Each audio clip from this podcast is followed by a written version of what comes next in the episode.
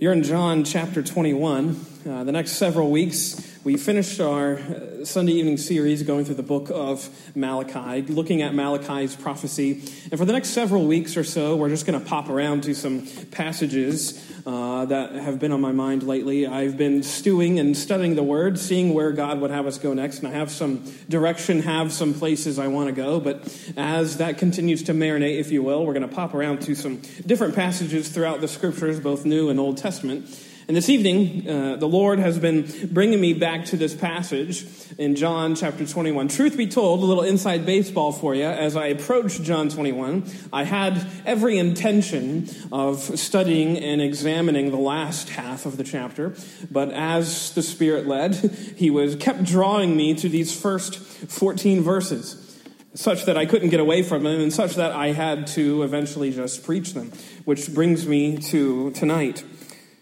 In many ways, the two previous verses from the previous chapter, John chapter 20, verses 30 and 31, sort of serve, we could say, as the quote unquote proper conclusion to the Gospel of John. If you approach it from perhaps a literary perspective, those two verses really serve as a more fitting end, if you will. Notice what John says. Now, Jesus, did many other signs in the presence of the disciples, which are not written in this book, but these are written so that you may believe that Jesus is the Christ, the Son of God, and that by believing you may have life in his name.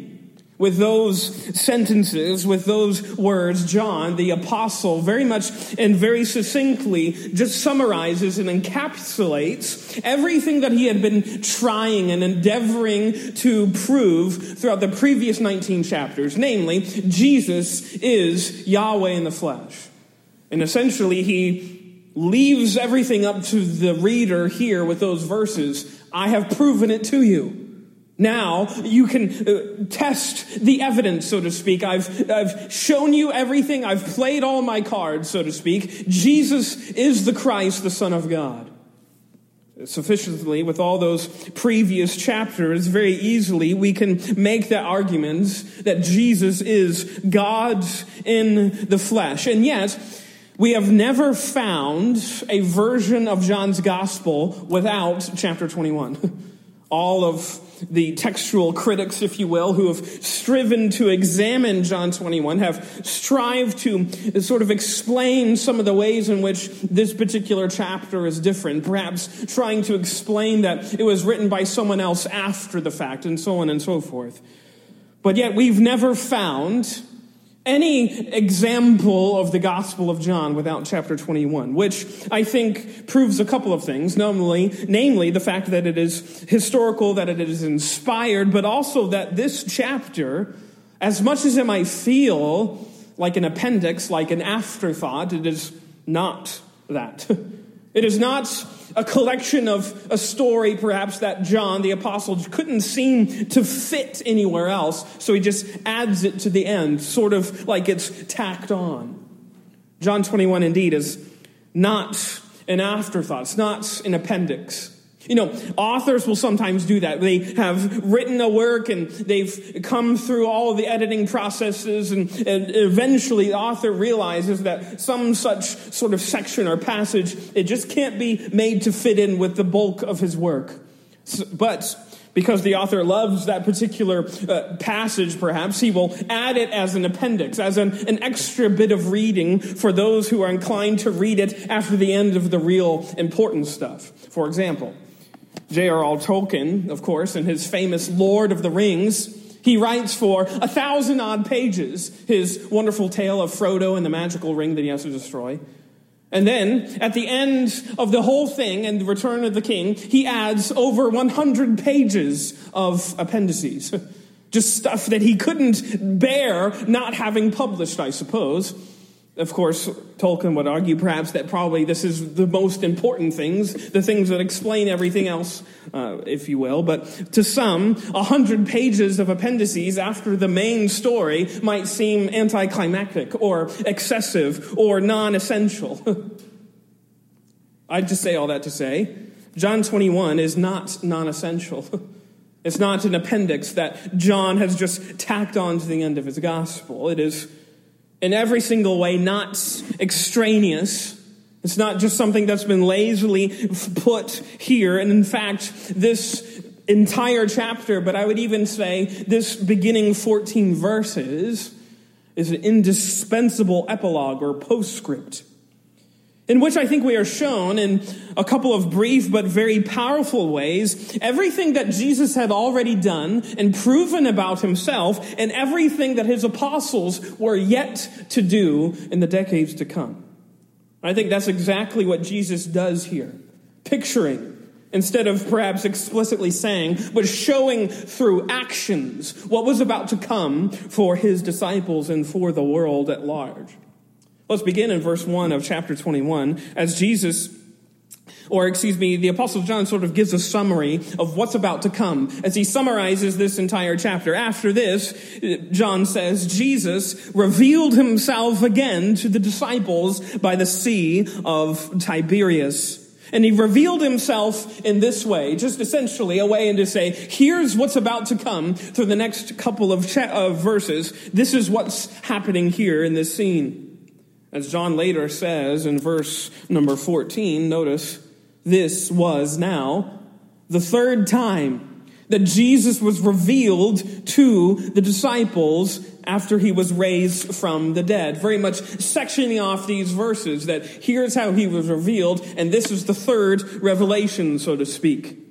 Of course, third meaning third in this particular gospel, the other two coming in just the previous chapter in chapter 20. If you do some of like the chronology of, of, of Jesus and his apostles and everyone post resurrection, this is roughly, depending on where you time it, the seventh or the eighth revelation of the, of the resurrected Lord to his followers.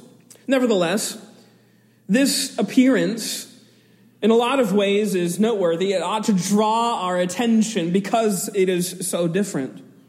Not only because it gets 14 verses dedicated to it, but also because I think it shows us much of the Lord's power and also much of his heart. As we see here in verse number two, a group of apostles, seven of them in fact, have made their way to the Sea of Tiberias, which is just the Roman name for the Sea of Galilee, that very famous body of water in which Jesus went around all of the surrounding areas teaching the kingdom that was coming. And here, this group of seven, uh, following Peter's lead, they, following his suggestion, they get in a boat and they go out onto the water to go fishing. Notice verse 2. Simon Peter, Thomas, called the twin, Nathanael of Cana in Galilee, and the sons of Zebedee, and two others of his disciples were together. Simon Peter said to them, I am going fishing. They said to him, We will go with you. And they went out and got into the boat, but the, that night they caught nothing. Even though it's been suggested, perhaps, and made the point of emphasis by preachers in the past, I don't think that there's any cause to chastise or reprimand Peter here for his decision to go fishing. Some pastors have liked to do that, and I think there's a point to be made perhaps. But actually, as I've studied, I don't think Peter's doing anything necessarily wrong. Some claim that this inclination to go f- fishing is akin to some sort of disobedience on Peter's part, that he's going back to old habits and whatnot. Actually, I think uh, actually Peter is just doing what he knows best as he waits for the Lord. He was told to wait for the Lord by Galilee, and such is what he and the other apostles are doing, waiting for the Lord. And rather than twiddle his thumbs, perhaps Peter not being a man who can sit down for very long, he gets in a boat and does what he knows. He goes fishing. He knows the waters. He knows how to set all of the rigging. He knows all of those things. He is in a place that is comfortable as he waits for further instruction. Of course, what has Jesus just told uh, Peter and the other apostles? Notice verse 20, or excuse me, chapter 20, verse 21. Jesus said to them again, Peace be with you. As the Father has sent me, even so I am sending you. And when he had said this, he breathed on them and said to them, Receive the Holy Spirit. Jesus is, of course, confirming the apostles that what he was about to do was to send them out in the most powerful way with the power of the Holy Spirit. I don't think that Peter is here defaulting on that commission. He's waiting, he's biding his time. And it just so happens that this particular night was a very unproductive, unfruitful night of fishing. They catch nothing, which I think, of course, is by design. They don't have anything to show for all their toil, for all their sweat. Back in chapter 21, look at verse 5. It says, Jesus said to them. They didn't know, of course, in verse 4 that it was Jesus, but notice what this, let's call him a figure.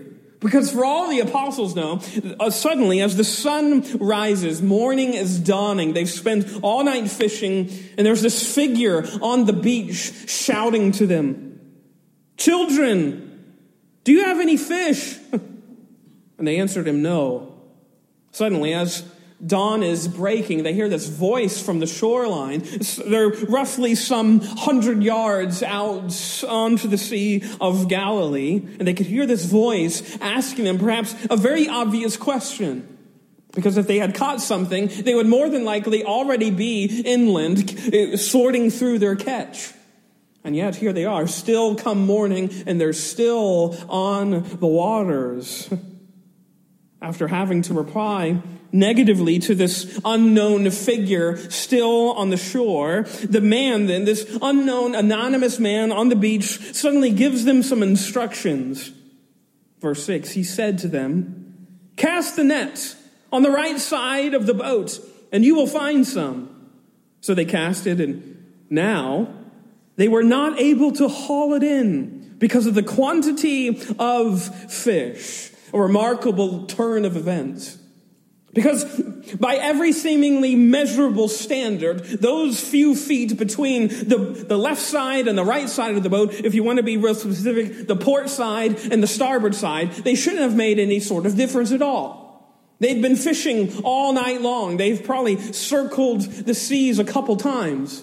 They've done their due diligence in fishing in these waters, and suddenly this man is starting to bark at them these instructions. Why don't you just try the other side of the boat? Seems foolish. You can perhaps imagine. Have you ever had someone come to you after you're really frustrated and they tell you, I have an idea, why don't you try it this way? And you mutter under your breath, I've already tried it that way 14 million different times. And then suddenly that way works and you get really frustrated because the person who has had no involvement with the thing you're doing suddenly seems like the genius. Something similar happens here because suddenly the, these uh, professional fishermen are receiving instructions from some innocent bystander on the shores.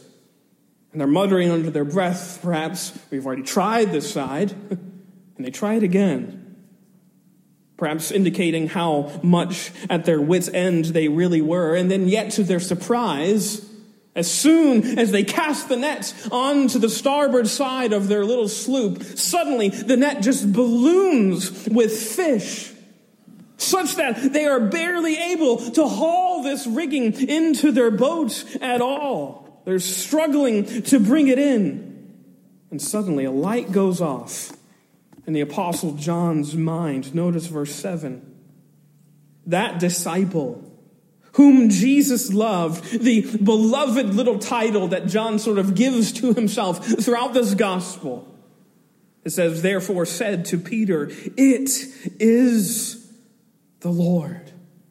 Suddenly he realizes, he realizes what's going on realizes something miraculous has happened. That that man on the shore is not just a nobody, not just a man, not just a bystander who happens to have a lot of luck when it comes to fishing spots. It's none other than the resurrected Lord himself. As it says in verse 4, the apostles had not been able to know that it was Jesus up to this point. And there's lots of different suggestions that have been offered for this particular fact. Perhaps it was the morning fog. It was too foggy. They couldn't see. Perhaps it was their distance from the shoreline. They couldn't quite make out who the figure was, or perhaps Jesus prevented them from seeing.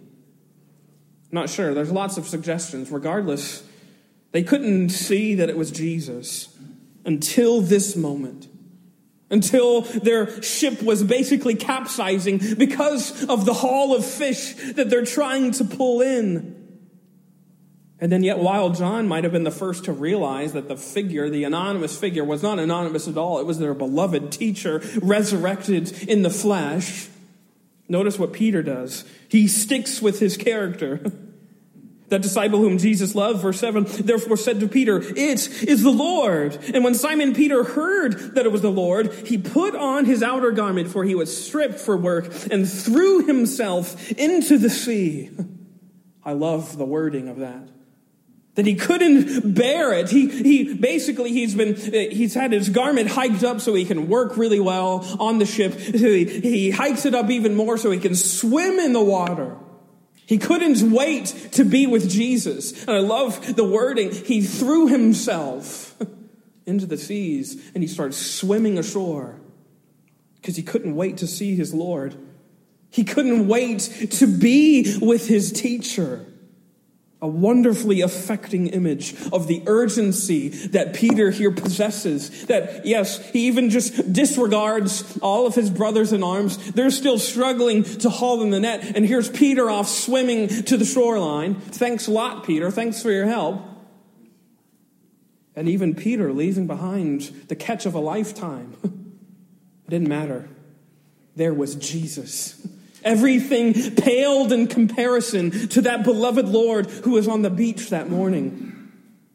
Eventually, verse 8, the other disciples make it ashore, no thanks to Peter. The other disciples came in the boat, it says, dragging the net full of fish, for they were not far from the land, about a hundred yards off. The net still being dragged behind the little sloop. And as they exit their little boat, they they soon find that Jesus had been there for quite a while. Notice verse 9. When they got out on the land, they saw a charcoal fire in place with fish laid out on it and bread. Jesus has been there for a while. The coals are still yet burning hot as Jesus is making breakfast for his apostles. A wonderful little image that is. Jesus then tells Peter in verses 10 and 11 tells Peter and the rest too, finish the job, finish bringing in your catch, bring it ashore with, I would say, this is perhaps me reading into the text a little bit, but with a little wink and a nod as to who in fact was responsible for this haul. Notice verse 10, Jesus said to them, bring in some of the fish that you have just caught. So Simon Peter went aboard and hauled the net ashore full of large fish, 153 of them. And although there were so many, the net was not torn. John providing all these particular details, perhaps distinctly recalling exactly as everything came to order the number of fish and even the detail that their fish, or excuse me, that their net wasn't broken, which I think gives us the clue that John was reminiscing about another event where this ex- almost exact same thing happened previously. Hold your finger here for a minute and go with me to Luke chapter 5. Luke chapter 5. This is the occasion of the calling of some of these same exact apostles. And notice this story. I'm just going to read a couple of these verses. It says, Luke 5 1, on one occasion, while the crowd was pressing in on him to hear the word of God, he was standing by the lake of Gennesaret and he saw two boats by the lake, but the fishermen had gone out of them and were washing their nets. Getting into one of the boats, which was Simon's, he asked him to put out a little from the land, and he sat down and taught the people from the boat. And when he had finished speaking, he said to Simon, Put out into the deep and let down your nets for a catch. And Simon answered, Master, we toiled all night long and took nothing. But at your word, I will let down the nets. And when they had done this, they enclosed a large number of fish, and their nets were breaking. They signaled to their partners in the other boat to come and help them, and they came and filled both the boats so that they began to sink. But when Simon Peter saw it, he fell down at Jesus' knees, saying, Depart from me, for I am a sinful man, O Lord. For he and all who were with him were astonished at the catch of fish that they had taken. And so also were James and John, sons of Zebedee, who were partners with Simon. And Jesus said to Simon, Do not be afraid. From now on, you will be catching men. And when they had brought their boat to land, they left everything and followed him. Almost the same sort of sequence of events. A night spent fishing, a night spent fishing with no luck, with this stranger telling them, you should try it this other way. And then suddenly, a great haul of fish is in the boat of Simon Peter, with John helping. And here he is, a couple of years later, with lots of events happening in between Luke 5 and John 21. And no doubt, I think John is remembering remembering perhaps where it all started. It started with a sequence of events almost exactly like this. and here John is, sitting on the shore now with the resurrected Lord himself. And they're counting their fish. Jesus says, Bring a couple, let's add them to the fire. Let's have breakfast together. Notice verse 12. A wonderful invitation. Jesus said to them, Come and have breakfast. Now, none of the disciples dared to ask him, Who are you? They knew it was the Lord. it felt familiar, even though it was different. This invitation was perhaps uh, not something that they were surprised by. They've had many breakfasts with Jesus. Yet this one felt something was different. They realized perhaps that they were in the presence of the glory of God in the flesh. The resurrected body of Jesus was sitting around that campfire, feeding them fish and, and yes, serving them bread. What a wonderful sight. Notice verse 13. Jesus came and took the bread and gave it to them, and so with the fish. And this was now the third time that Jesus was revealed to the disciples after he was raised from the dead. As on other occasions throughout the Gospels, both uh, John and the other three, I think this particular occasion is, is one in which what is not said is perhaps more important than what is said. Just to say that the actions, I think, of this text speak louder than the words of this text itself, with, I think, the obvious parallel being Luke 5, as we have just already noted. Luke 5, of course, tells of that initial moment when the disciples were called to no longer just fish after some carp, but now let's actually be fishers of men. And of course, Jesus spent the next couple of years teaching his disciples exactly what that meant.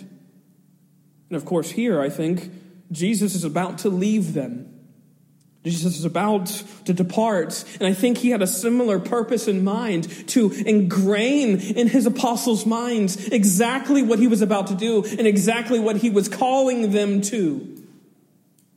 You see, I think this amazing catch of fish, truly a miracle, and this incredible little meal that Jesus serves his disciples is actually, we could say, a preview a foretaste, if you will, uh, not just of glory divine, but of what these fishermen would soon accomplish when they're turned into evangelists in the book of Acts. I've always been fascinated by that turn of the page. You go from these apostles who are still bumbling around, not really sure what the resurrection means in John chapter 20. They're confused, and then they see Jesus' body. Thomas confesses, My Lord and my God. And you flip the page to Acts, and what do we see? A group of men who are very certain about what they believe and who suddenly turn the world upside down, as it says in Acts chapter 17. The only difference between John 20 and Acts chapter 1 is one particular instance that is repeated over and over again the presence of the resurrected Lord. The resurrection happened. You see, these same men who were hauling in this great catch of fish would, if you'll pardon the analogy, would soon haul in an even greater catch the church. And just like this same event in John chapter 21, the catch of the church, if you will, would not be accomplished through their own effort, through their own eloquence, regardless of all of their excellence and their winsomeness and their toil. It would be a catch that was given to them by them obeying the foolish words of God.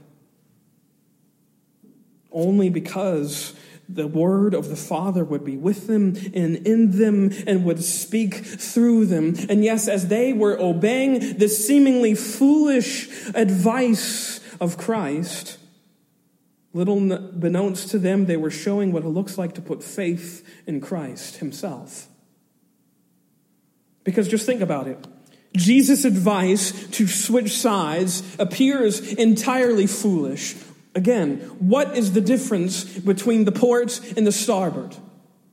The same fish are swimming in the same waters. What really difference is it going to make if we take our net from this side and put it into this side? And yet, those few feet made a world of difference as suddenly the apostles find themselves in a boat that's almost turning upside down because of how much fish are just swimming into their nets. And it just so happens that's exactly what the apostles would soon do when they are declaring the words of Christ. Again, they are given this graphic picture, this amazing illustration of how Christ would use them to turn the world upside down. And it would come, yes, again, by entrusting their lives and following and speaking the foolishness of the gospel of the cross Go with me. I want to read this passage. It's just wonderful. 1 Corinthians chapter 1. You perhaps know these words from the Apostle Paul, and even though he wasn't present at this little event in John 21, I think it perfectly pictures exactly what I think Jesus is teaching his apostles. Notice verse 18 of 1 Corinthians chapter 1. Paul says, For the word of the cross is folly, it's foolishness to those who are perishing, but to us who are being saved, it is the power of God. It is about as foolish as taking your net from one side and putting it to the other. For it is written, Paul says, I will destroy the wisdom of the wise and the discernment of the discerning I will thwart. Where's the one who is wise? Where is the scribe? Where's the debater of this age? Has not God made the f- foolish the wisdom of the world? For since in the wisdom of God, the world did not know God through wisdom, it pleased God through the folly of what we preach to save those who believe. For Jews demand signs and Greeks seek wisdom, but we preach Christ crucified, a stumbling block to Jews and folly to Gentiles. But to those who are called, both Jews and Greeks, Christ, the power of God and the wisdom of God. For the foolishness of God is wiser than men, and the weakness of God is stronger than men. Sort of like a fish swimming into the nets of these unsuccessful fishermen after all night toiling and laboring. And yet, the obedience of the folly of God Himself what happens? Droves of fish come into the nets. And yes, even Jews and Greeks are made to believe in the power of God into salvation. Paul continues, For consider your calling, brothers. Not many of you were wise according to the worldly standards. Not many were powerful. Not many were of noble birth. But God chose what is foolish, just like these bumbling fishermen and carpenters and tradesmen who couldn't get out of their own way. He chose them to shame the wise. God chose what is weak in the world to shame the strong. God chose what is low and despised in the world, even things that are not, to bring to nothing things that are, so that no human being might boast in the presence of God. And because of him, you are in Christ Jesus, who became to us wisdom from God, righteousness and sanctification and redemption, so that, as it is written, let one who boasts boast in the Lord. Amen. This, I think, is ex- exactly what Christ is putting into action, showing his apostles it's not by their toil, it's not by their effort it's not by their works that this work of the church is going to be accomplished. It's by the power of God in them, a power which to the world seems like folly. It seems mad. It seems insane to preach this idea that the one who was nailed to the cross was not just, uh, not just a teacher, not just a wise man, but was the savior of the world. It's not just scandalous, it's offensive. And it's insane. You have to be a little bit of a madman to believe such things. And Jesus says, That's exactly what I've called you to believe. And the folly of God's wisdom that's how the world is made right. And yes, by the apostles believing in this man's wisdom on the beach who's telling them to just switch sides, they suddenly have a catch of fish that they can barely haul in. And by the same token, these same apostles are obeying the folly of the wisdom of Christ. And soon they're turning the world upside down by the preaching of the forgiveness of sins. To the world, it wouldn't make a lick of sense. But to the apostles, it exemplifies their faith in this wisdom and grace of Christ Jesus, which to everyone else seems totally illogical. But by their obedience, the result is the church. And I would say, by the same token, we too have been called to be fishers of men. The commission given to the apostles is the same one that is given to you and I here tonight. We've been invited to share in these delights of Christ's word, a breakfast that's already been prepared for us. And we've been invited to announce the good news and to bring our haul ashore, so to speak.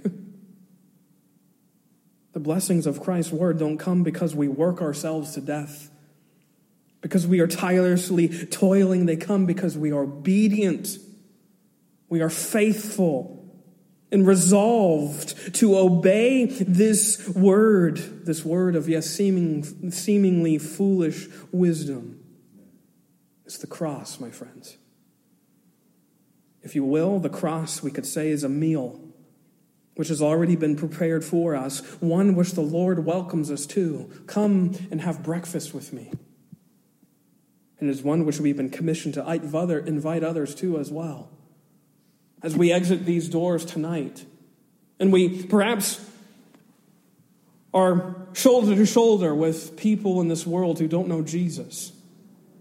They are exactly the ones that we have been commissioned to invite to this meal, to the meal of the cross, the meal which seems like foolishness. but that's what sharing the gospel means sharing this folly that is actually wisdom that God Himself came down and dashed all of man's hopes and dreams by dying. And in so doing, He paid for all of their sins once and forever. And now we are free, free to proclaim that news for one and for all, and to invite them to this meal on the shore, a meal on the shore that'll never end. That's what Jesus is inviting all of us to. My friends, this is exactly what God has called the apostles to do, and yes, He has called us as well to preach the folly of God's wisdom, to preach the glories of the cross. Let us pray.